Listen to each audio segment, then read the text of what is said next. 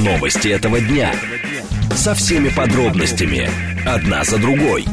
Объективно, кратко, содержательно. Поток. Успеем сказать главное. Программа предназначена для лиц старше 16 лет.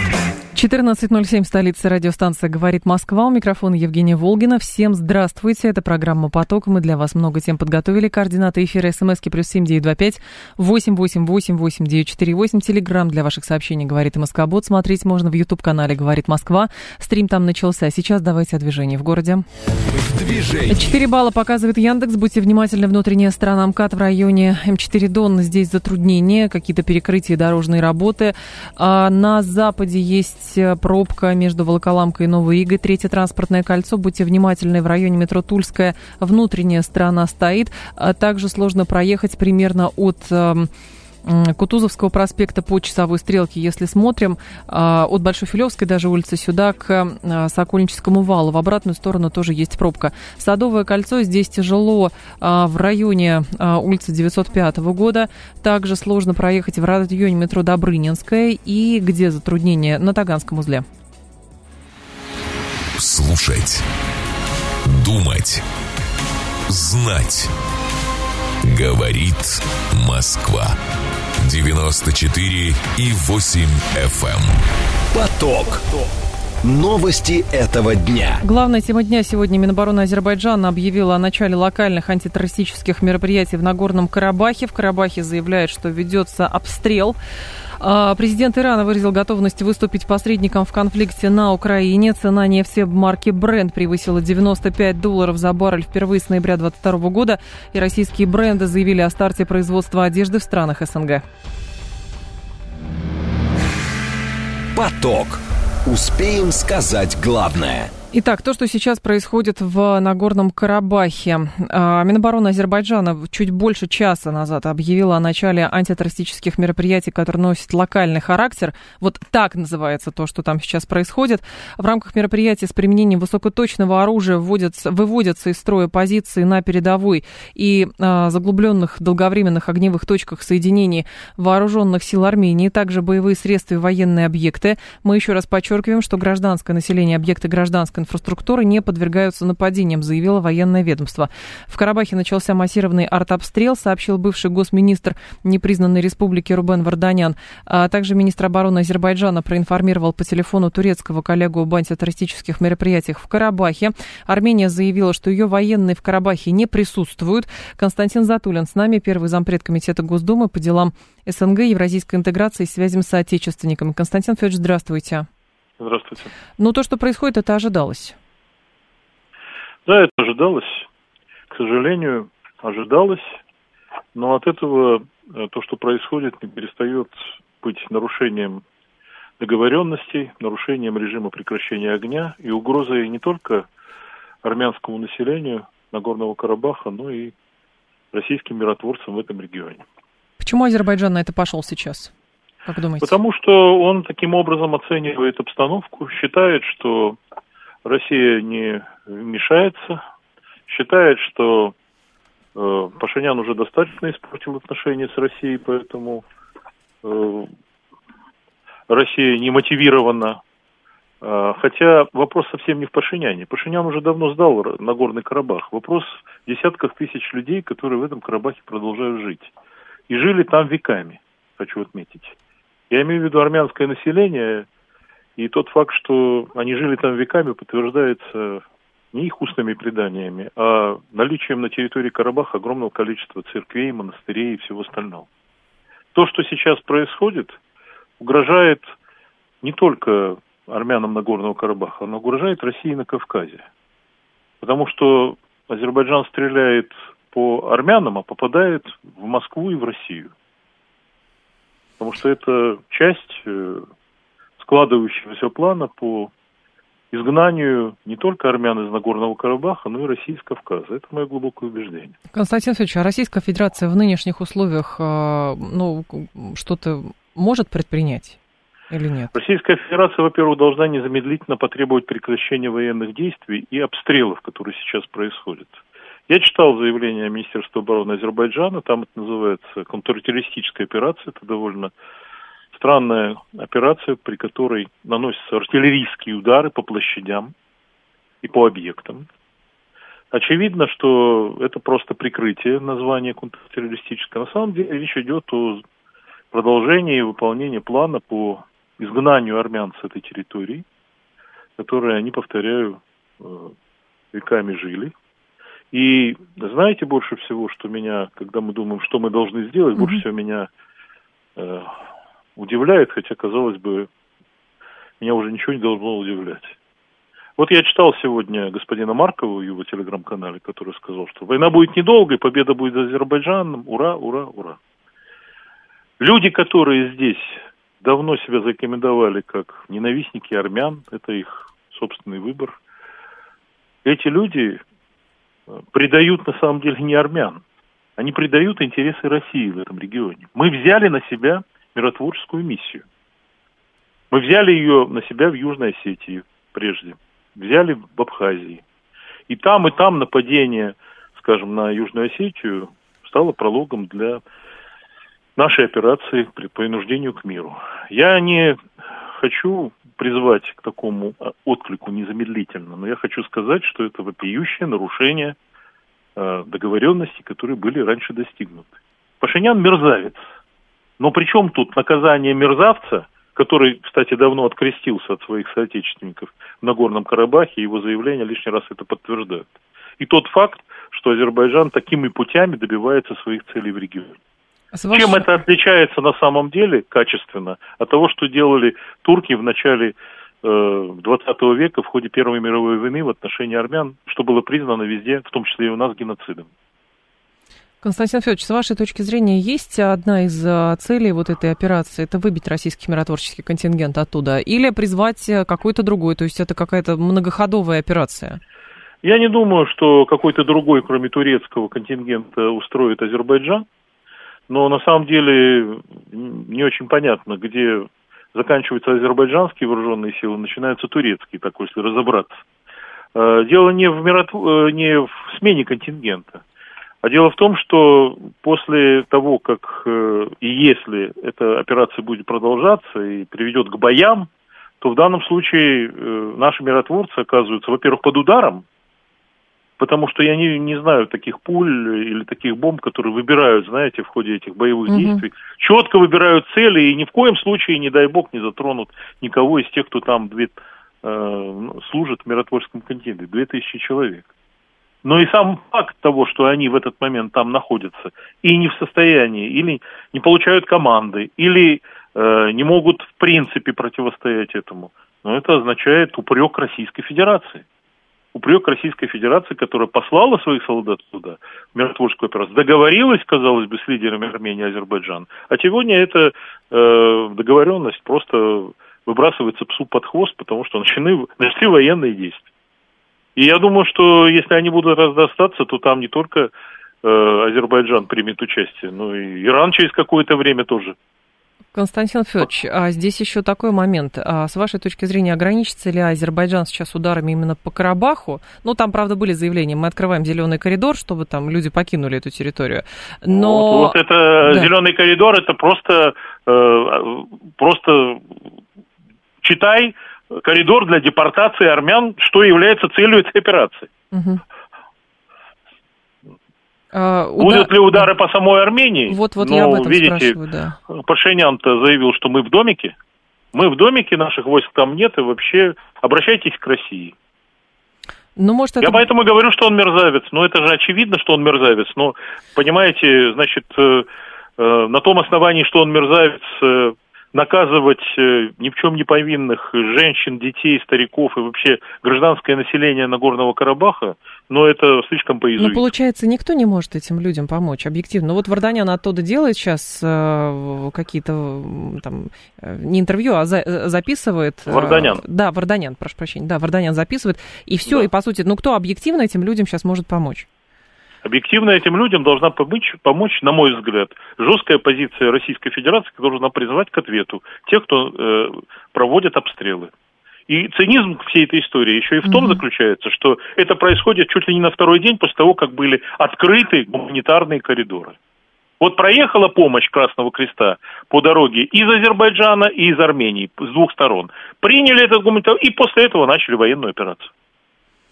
Понятно. А, сценарий, подобный восьмому году, он, с вашей точки зрения, допустим? Нет, нет? я думаю, что он э, не просматривается, могу сказать, к сожалению, потому что в этом случае э, речь идет не э, как бы мы в этой ситуации оказываемся в самом деле подвязаны к угу. положению в Армении, к тому, что сама Армения не заявляет таких целей и так далее.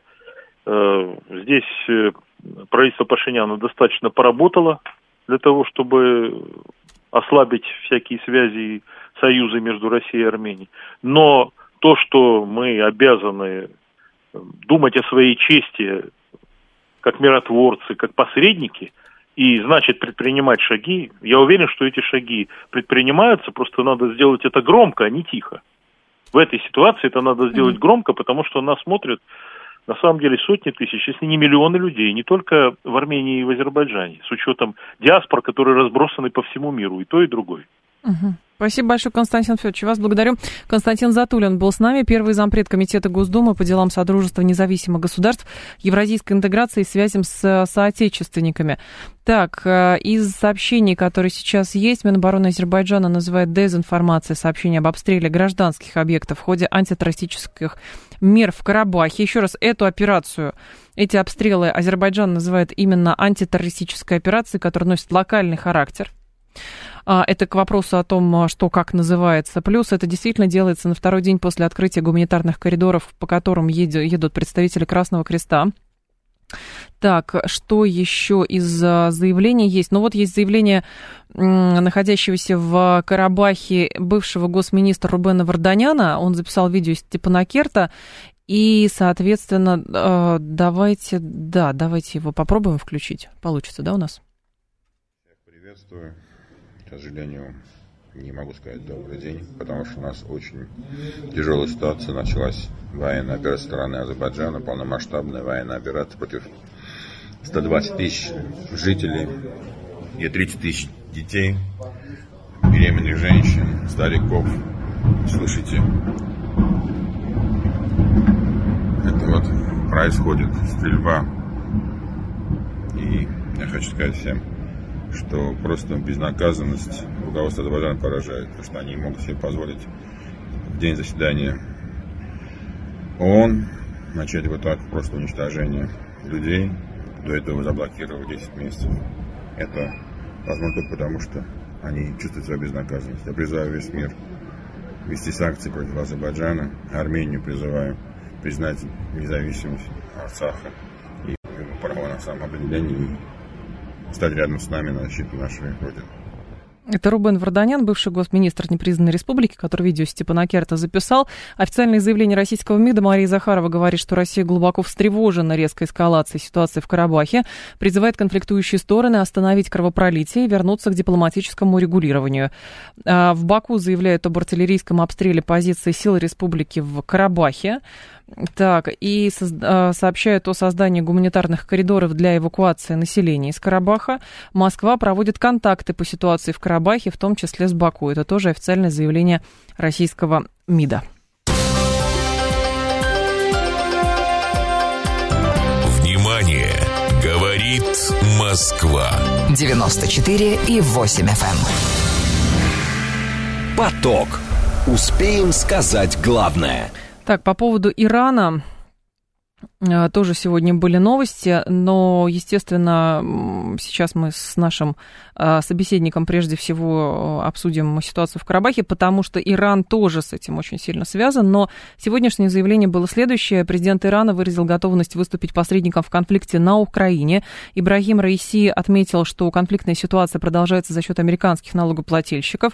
Мы против войны готовы выступать посредниками, чтобы положить ей конец. Также глава Минобороны России Сергей Шойгу прибудет в Тегеран с визитом. А, агентство Тасним об этом сообщает. Так, и что еще было из сообщений? Да, Раиси призвал Генсек ООН использовать надежные источники информации об Иране. Борис Долгов с нами, доктор исторических наук, ведущий научный сотрудник Центра арабских и исламских исследований Института Востоковедения Иран. Борис Васильевич, здравствуйте. Здравствуйте. Борис Васильевич, прежде не про Украину, давайте, а про Карабах. Э, новая тема сегодняшняя, главная. И самое здесь важно понимать, какие действия Иран может предпринять с учетом того, что у Ирана, э, Иран поддерживается жесткой позицией и резко выступает против любых э, действий агрессивных со стороны Азербайджана по отношению к Нагорному Карабаху. Но вот обстрелы начались. Что может сделать Иран в этой связи? Да, действительно, Иран занимает Э, такую позицию э, жесткого противодействия любым агрессивным действиям, прежде всего со стороны Азербайджана, который поддерживается Турцией. Э, ну вот Азербайджан заявляет, что он начал контртеррористическую операцию. Здесь надо говорить о том, что иранские силы, они были и ранее проведены в боевую повышенную готовность, но Э, говорить о каком-то возможном конфликте, вооруженном конфликте с вмешательством Ирана, э, мне представляется пока преждевременным, э, поскольку вот такая ситуация, она пока еще не определенна, против кого направлена антитеррористическая операция Азербайджана и насколько ее поддержит Турция. И здесь Иран, э, как правило, э, проявляет такую осторожность э, и в начале военных, вооруженных каких-то операций, в том, прежде всего. Но Иран жестко защищает свои интересы и продвигает свои интересы mm-hmm. в регионе прежде всего. Но вот что касается конкретного возможного вот прямо непосредственного вступления в вооруженный конфликт э, Ирана с Азербайджаном, пока мне такого не представляется. Но, Борис Васильевич, вот... там же речь идет, ну, то есть, действительно, Иран не говорил, что они направят войска, например, в случае, если будет э, какая-то атака на Карабах, но а, Иран же говорит, что есть угроза транзитному маршруту Ирана через Армению, изменение международных границ на Кавказе, там между Ираном и Арменией посредством там создания Зангезурского коридора и так далее. То есть, и в данном случае есть, видимо, у Ирана опасения, что Карабахом не ограничится.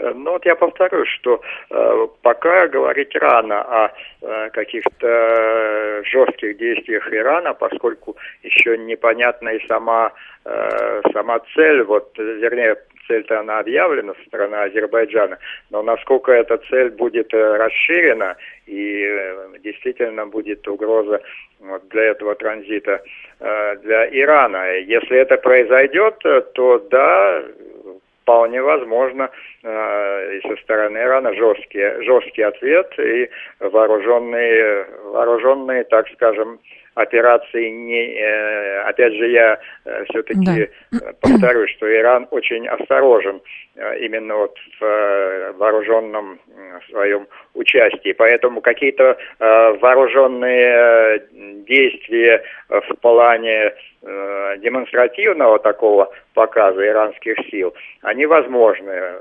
Возможно, вход в какую, на какие-то угу. участки территории, чтобы защитить именно свои интересы. Это возможно.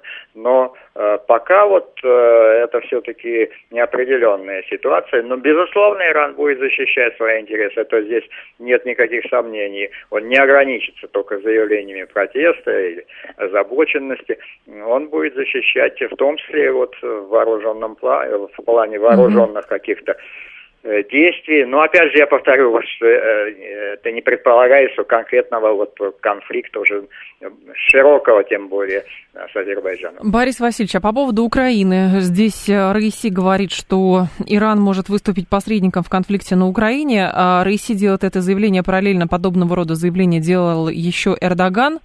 То есть здесь тоже, наверное, какая-то политическая конкуренция присутствует региональная. Но объективно, что Иран может сделать в части урегулирования или помощи в урегулировании конфликта на Украине?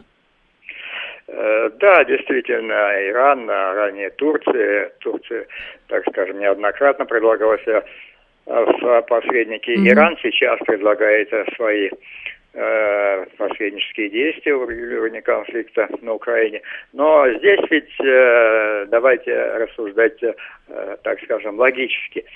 Что может предложить Иран? Да, посредничество, э, смягчение требований со стороны э, с обеих сторон, ведь это предполагает переговоры. Но какие могут быть смягчения?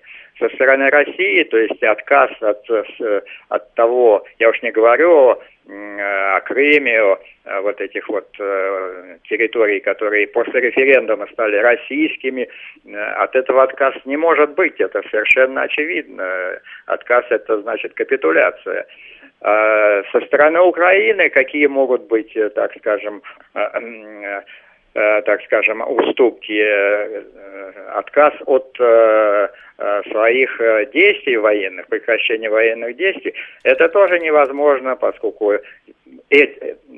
при этом режиме, по крайней мере, это невозможно, поскольку Зеленский провозглашал э, свои цели защита Украины, освобождение угу. так называемой Крыма, Крыма. Э, так что здесь вопрос стоит, на мой взгляд, совершенно очевидно. Да, э, могут быть какие-то посреднические услуги оказаны и предложены, но реально это не может, на мой взгляд, привести к каким-то реальным результатам. И здесь, если говорить конкретно о э, украинской ситуации на Украине, то для России возможно только э, выполнение вот тех целей, которые были заявлены в начале СВО. А это возможно только с э, Э, устранением вот этого режима, поскольку с этим режимом таких целей mm невозможно добиться, и вообще с этим режимом какие-то переговоры вести невозможно, и э, этот режим, это террористический режим, действительно, вот мы видим на э, примере атак и на Москву, и, на, и против э, граждан российских, но это все известно. Вот, так что с этим режимом возможно только его устранение. Это э, вот условия прекращения конфликта на Украине. Но как это сделать для России? Это возможно сделать и военным путем. До сих пор это еще пока возможно. Это возможно сделать каким-то другим путем. То есть вот давно уже предлагалось, допустим, создавать Э, какие-то э, какую-то альтернативную украинскую армию освобождения, ну, освобождения ну, от режима вот этого, э, который сейчас существует. А в России проживает большое количество украинцев, которые против этого режима Зеленского.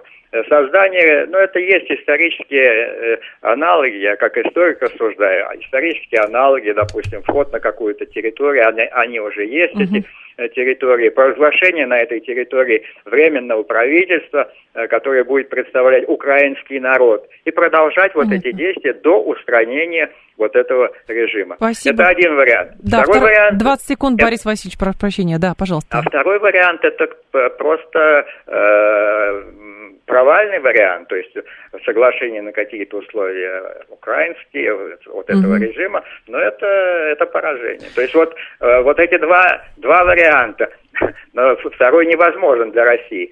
Поэтому все вот эти условия, все посреднические угу. предложения, которые Спасибо. появляются со стороны да. Ирана, они, да, они э, продиктовано стремление к миру, но они э, к каким-то конкретным результатам, на мой взгляд... Спасибо большое. Борис Васильевич. Борис Долгов был с нами, доктор исторических наук. Сейчас будет информационный выпуск, и мы продолжим.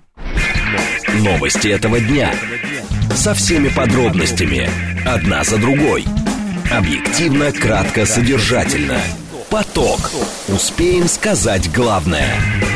14.35, столица, радиостанция «Говорит Москва». У микрофона Евгения Волгина. Мы с вами продолжаем. Так, сообщений очень много с пометкой «Срочно», причем параллельно и с, эм, значит, и э, из Карабаха, по поводу Карабаха и по поводу Украины. Давайте сейчас, э, чтобы это все не слилось, попробуем как-то структурировать то, что в мире происходит.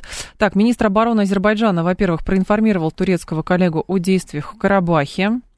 Россия не получала от Турции предложение о четырехсторонней встрече по Карабаху. А, так, а, сейчас, секунду. А, значит, Россия а, в правительстве так, Армении сообщили, что Россия не проинформировала Армению о проведении Азербайджаном военных действий в Нагорном Карабахе. Еще раз, то есть Армения предъявляет претензии Российской Федерации, что Москва не проинформировала Ереван о проведении Баку военных действий в Нагорном Карабахе. МИД Армении призывает Совбез ООН и миротворцев России принять меры по прекращению Азербайджаном боевых действий в Нагорном Карабахе. А, так, заявление Захаровой сейчас а, было вот, министр обороны Азербайджана и Турции обсудили по телефону события в Карабахе. Э, Россия привержена... Москва при, э, подтверждает приверженность российско-армянскому союзничеству. Это заявление Марии Захаровой. И Россия призывает Армению и Азербайджан прекратить военные действия и вернуться к дипломатическому урегулированию, заявила Мария Захарова. Что по поводу... Так, Россия не получала от Турции, да, официальных предложений провести четырехстороннюю встречу, это я уже читала. По поводу Украины, а, вооруженные силы России за сутки уничтожили на запорожском направлении более 175 военных ВСУ. На Краснолиманском направлении Пашинян созвал заседание Совбеза для обсуждения ситуации в Нагорном Карабахе. Вооруженные силы России поразили в ДНР два склада вооружения 57-й мотопехотной бригады, 35-й бригады морской пехоты ВСУ. Но вот так сейчас выглядит информационная лента у нас. А, очень жаль армян Карабаха, но почему от наших СМИ не слышно сожалений о ни в чем не повинных э, погибших на Украине? Вы знаете, регулярно об этом говорят. Поэтому, конечно, хотелось бы, чтобы любые конфликты а, межстрановые, межгосударственные, все-таки урегулировались именно за столом переговоров. Но оказывается, жизнь э, гораздо сложнее, и в итоге мы сейчас имеем информационную ленту, которую мы имеем. Понимаете, одна страна с э, другой устраивает боевые действия, третья страна призывает к конфликтующие стороны сесть за стол переговоров. В общем, везде сценарии повторяются. А, так, сомневаюсь в посредничестве Ирана по Украине при накопившихся претензиях к Ирану со стороны Киева, говорит Адам. Это другой вопрос. У Ирана сейчас новая головная боль начинается. Это как раз история с Зангезурским коридором с учетом того, что у нас э, активное сотрудничество с Ираном идет, чтобы развивать коридор север-юг, а очевидно совершенно есть государства в Закавказье, которым это, это вообще не выгодно, никак не выгодно. И поэтому одна из, скорее всего, одна из целей, в том числе вот этой э, истории в Карабахе, она, возможно, и как-то связана с тем, чтобы еще и Иран напрягать и создавать зону нестабильности, зону напряженности именно там, где планируется открыть крупную логистическую логистическую цепь, наверное, так правильно сказать. Поэтому там целей совершенно, точно совершенно много-много а, возникает. Будем за этим следить. Сейчас, если на лентах что-то появится, буду читать, но нам с вами надо двигаться дальше. Внимание! Говорит Москва. 94 и 8 FM. Эм. Поток. Успеем сказать главное. Цена нефти Brent превысила сегодня 95 долларов за баррель впервые с ноября 2022 года. Фьючерс на марку с поставкой в ноябре, это WTI, вырос почти на процент до 91 доллара 25 центов. Но это североморская, это WTI, это техасская нефть, и она нас не так интересует, нас Brent интересует.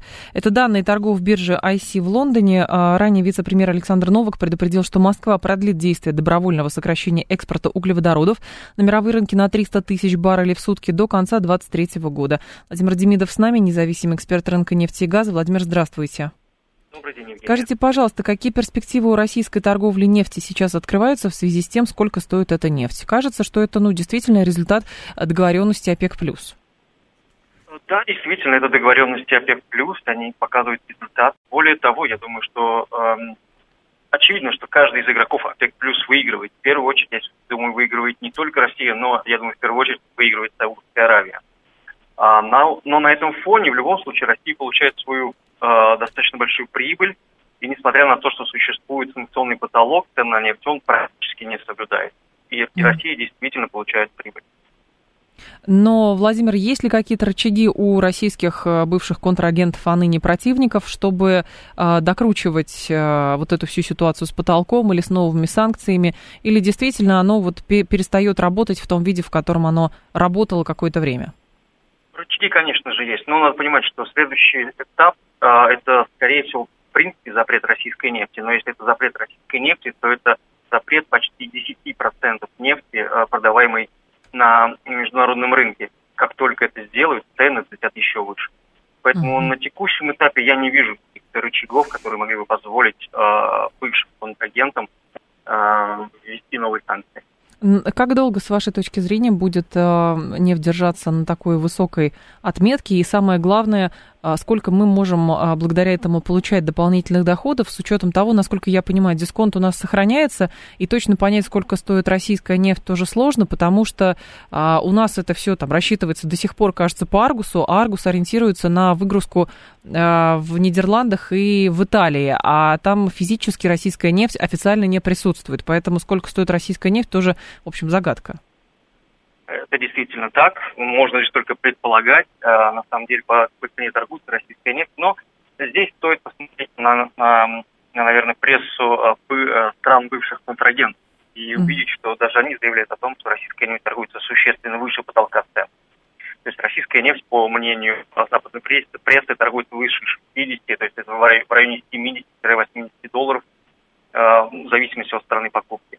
Uh-huh. А что будет с ценой на нефть, а, я, а, я, как я это вижу, я думаю, до конца года она будет точно расти, точно расти но не, а, не вижу причин, почему она выше 103-105 долларов. Объясню почему. До конца года компания Saudi Aramco, крупнейший добытчик нефти в мире, планирует провести IPO на почти 50 миллиардов. Угу.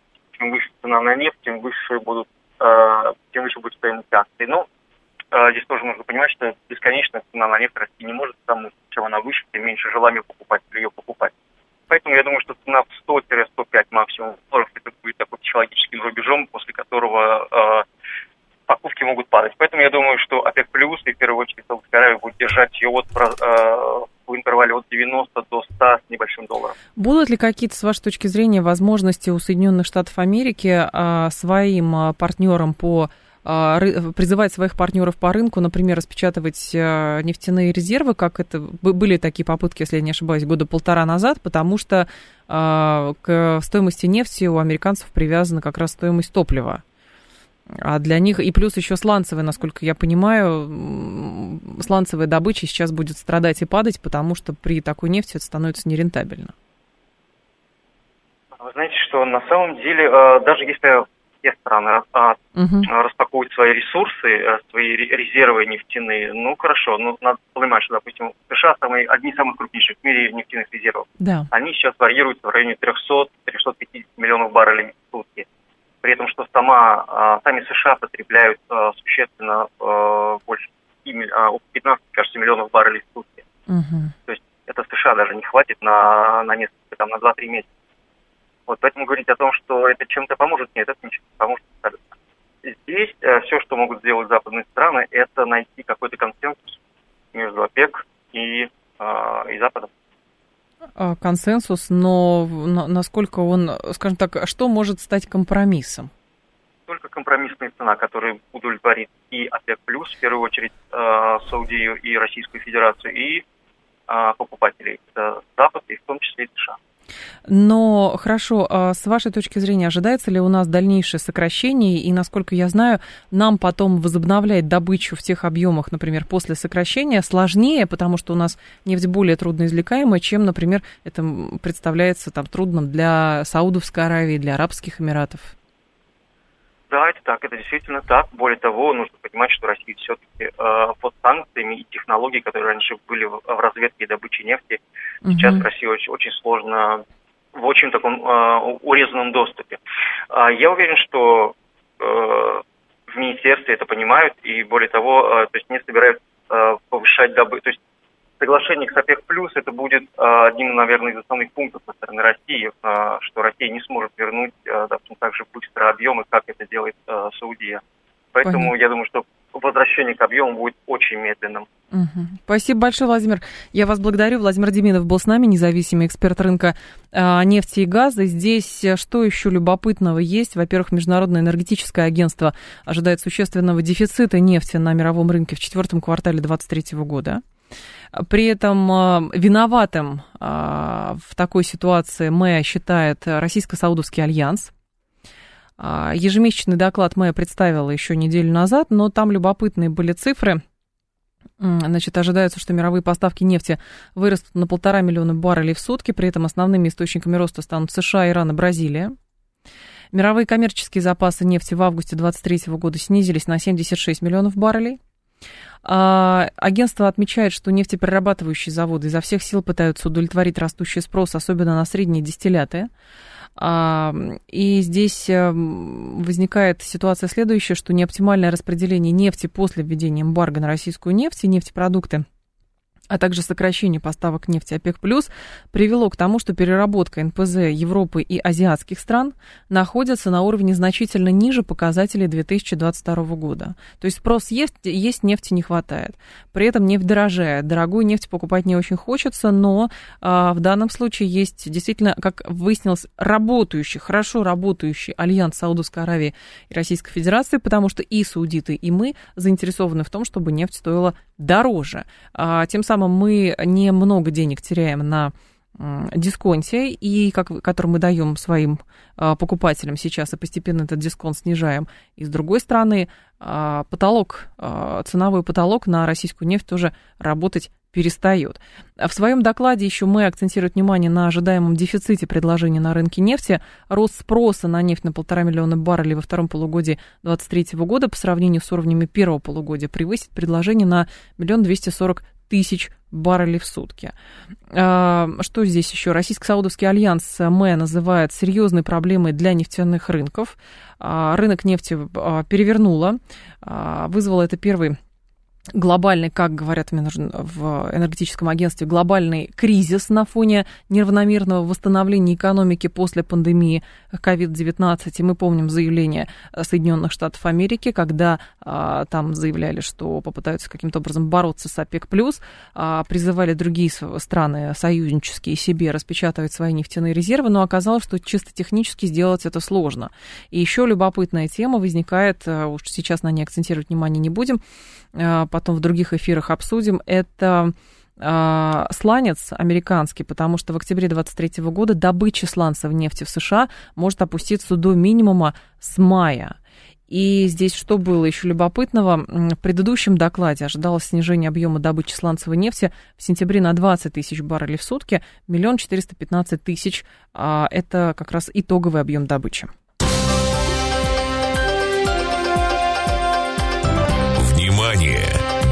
Говорит Москва. 94 и 8 FM. Эм. Поток. Успеем сказать главное.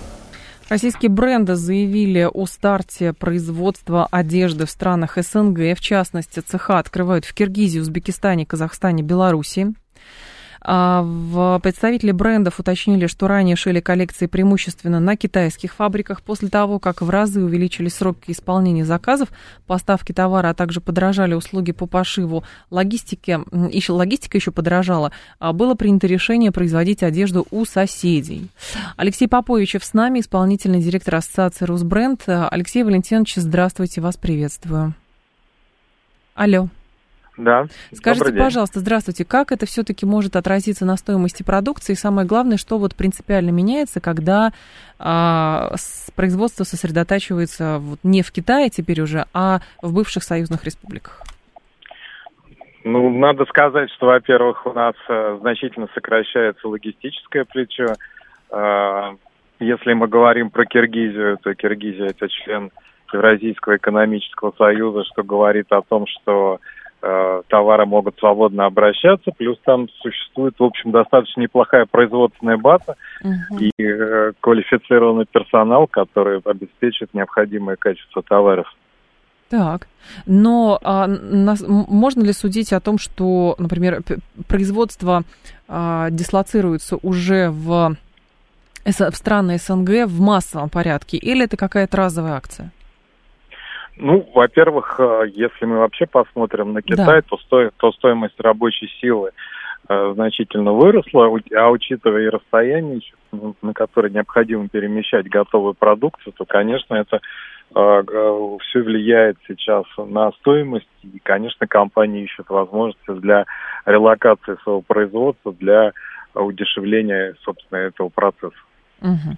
А какие регионы все-таки привлекают отечественные компании и почему, интересно, отечественные компании не сосредотачивают производство на территории Российской Федерации, а предпочитают все-таки страны СНГ?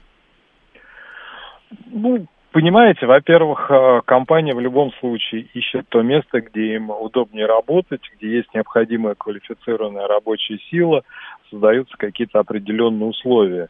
Но мне кажется, что не стоит говорить о том, что все компании стремятся уйти именно а, с, с российской территории на в какие-то другие страны. Просто любой бизнес, он, конечно, пытается повышать свою эффективность.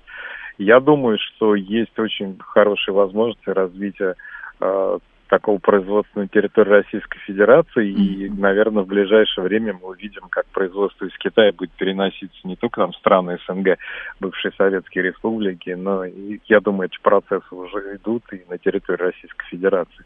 А у нас э, традиционно были э, хорошие мощности и в Иваново, и в других э, регионах, где mm-hmm. мы отшивали и при наличии качественного оборудования, я думаю, что это производство будет легко восстановить. Алексей Алексеевич, есть ли проблемы сейчас действительно с самим оборудованием и с материалами, из которых шьется эта одежда?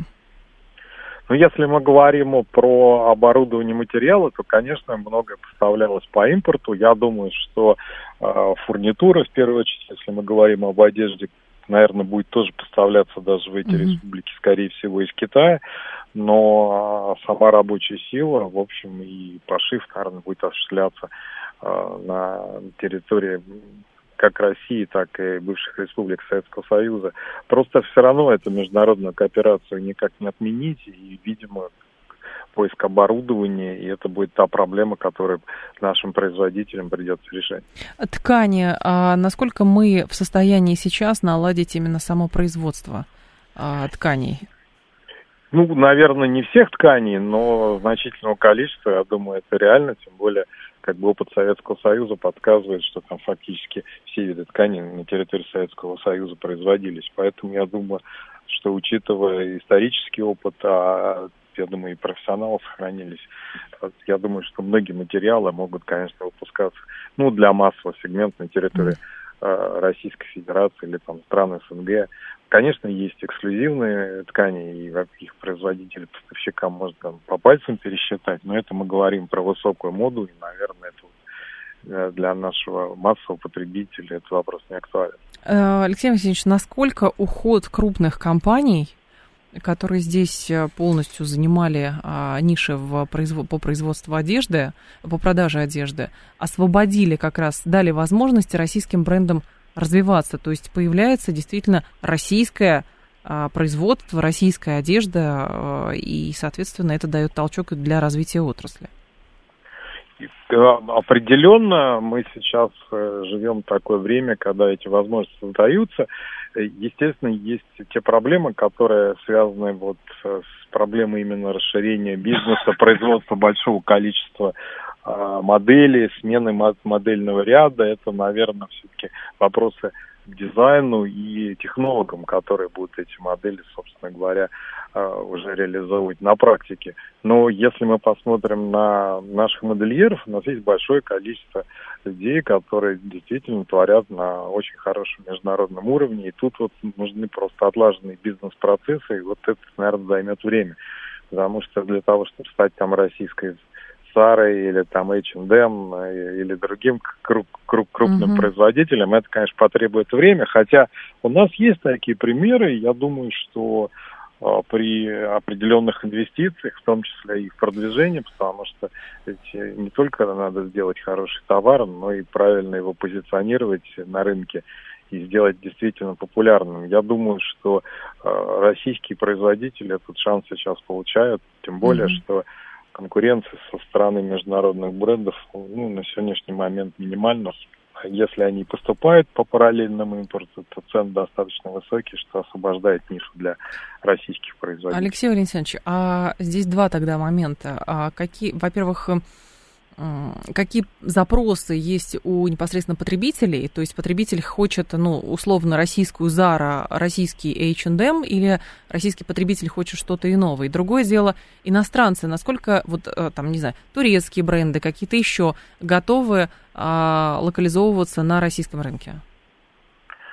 А, я думаю, что тут в первую очередь это все зависит от э, понимания теми же турецкими или другими поставщиками э, именно тех модных трендов, которые господствуют э, в России, потому что все-таки российский потребитель, он сильно изменился в лучшую сторону, он познал лучшие из того, что сейчас делает там современный международный масс-маркет, uh-huh. и поэтому надо, конечно, эти тенденции учитывать, потому что я не думаю, что сейчас можно зайти с какой-нибудь типичной турецкой продукцией, которая сделана для турецкого рынка, и покорить российский рынок. Поэтому очевидно, что мы с одной стороны, имеем эти возможности, и они имеются не только для российского производителя, но и для производителей из дружественных стран а с другой стороны а, рынок требует изучения, и вот это вот насколько это будет соответствовать э, пониманию российского uh-huh. потребителя, то это вот будет тут та грань успеха. Плюс, как я уже сказал, все-таки современный мир моды – это мир брендов. И без создания сильных брендов, конечно, а завоевать свою долю рынка будет крайне тяжело. Необходимы серьезные инвестиции не только в разработку mm-hmm. модельного ряда, его актуализацию в соответствии там, с сезонными колебаниями или между э, такими модными трендами, mm-hmm. но и именно формирование э, связи с потребителем, накапливание определенного опыта, а это требует, конечно, времени. Понятно. Спасибо большое, Алексей Валентинович. Вас благодарю. Алексей Поповичев был с нами, исполнительный директор ассоциации «Русбренд». Еще раз скажу, что российские бренды заявили о старте производства одежды в странах СНГ. Цеха будут открывать в Киргизии, Узбекистане, Казахстане, Белоруссии. Представители брендов говорят, что ранее шили коллекции преимущественно на китайских фабриках, но теперь стало выгоднее шить не в Китае, а шить в, а, в странах СНГ. Фабрики стран СНГ технологически развиты, им предоставляют субсидии, которые позволяют получать привлекательную себестоимость производства. Она ниже, чем в Китае, Турции, России на 20-50% на сопоставимые изделия и партии. И это дает возможность ритейлерам продавать произведенную там одежду по более низким ценам. Здесь, конечно, остается вопрос открытым. А если производство будет э, переведено в страны СНГ, где производство само по себе дешевле, увидим ли мы снижение цен или просто это будет возможность для самих производителей увеличить свою маржу? А цены какие были, такие они, в принципе, и остались. Возвращаемся к теме еще, к теме Нагорного Карабаха. А сейчас последние сообщения хотела вам зачитать, которые на лентах появляются. Вот э, информация об антитеррористической операции, именно так Азербайджан называет то, что сейчас происходит на Горном Карабахе, была доведена до российских миротворцев за несколько минут до начала боевых действий. А, говорит Мария Захарова. В СМИ распространяются сведения, что азербайджанская сторона якобы заблаговременно предупредила российских миротворцев о сегодняшней антитеррористической операции в Нагорном Карабахе. Это не соответствует действительности. Информация была доведена до российского контингента за несколько минут до начала боевых действий. Но это все к вопросу коммуникации. Действительно, как они налажены. И самое главное, какие действительно есть э, э, механизмы и возможности у российских миротворцев э, для того, чтобы ситуацию там стабилизировать. Напомню, что в 2020 году было принято решение, что российские миротворцы минимум до 2025 года остаются. Была какая-то надежда, что ситуация будет более-менее, но в такой ни мира, ни войны, ничего в течение пяти лет, а к 25 году там может быть, удалось бы что-то урегулировать, но сейчас мы видим, что а, ситуация пошла по пути как раз эскалации. А в Степанакерте заявляют, что Азербайджан обстреливает территорию Степанакерта. Сам Азербайджан, Баку, говорит, что по гражданским объектам не наносит удары. Армения говорит, что военных вооруженных сил Армении вообще нету в Нагорном Карабахе. В общем, такая информационная картина складывается. Сейчас будет, но, будут новости, а потом умные парни.